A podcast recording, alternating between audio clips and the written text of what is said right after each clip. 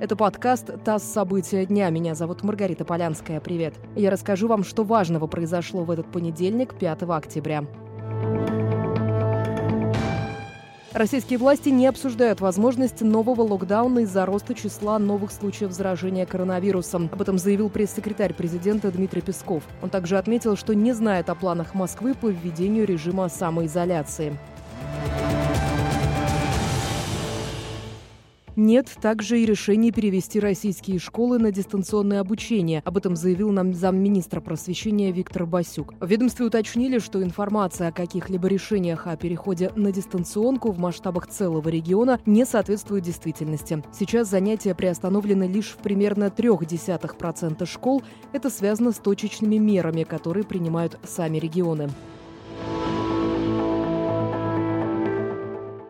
В Минприроды считают, что загрязнение побережья Камчатки, скорее всего, вызвано не причинами техногенного характера. Глава министерства Дмитрий Кабулкин заявил, что анализы не подтвердили наличие нефтепродуктов в воде или на суше. Специалисты российского отделения Всемирного фонда дикой природы также считают маловероятной связь массовой гибели морских обитателей с загрязнением нефтепродуктами. В пресс-службе организации пояснили, что загрязнена вся толща воды, а не только поверхность. Поэтому речь может идти о неком веществе, которое хорошо растворяется в воде.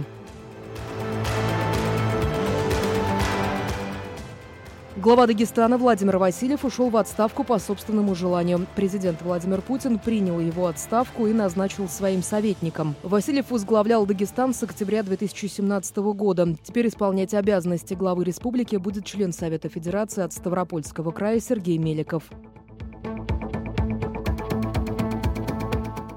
Врачи берлинской клиники Шарите, как и их коллеги из Омска, не нашли следов боевых отравляющих веществ в анализах Алексея Навального. Об этом заявил министр иностранных дел России Сергей Лавров. Цитата. «Сделали это уже в клинике Бундесвера. Мы до сих пор не знаем, французы и шведы сами брали анализы или просто немцы им эти анализы передавали», добавил министр.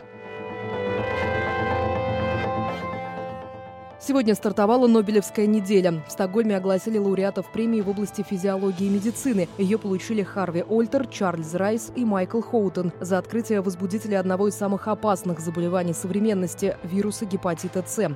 По данным Всемирной организации здравоохранения, от хронического гепатита С страдает более 70 миллионов человек. Эффективного лекарства ученые пока не создали.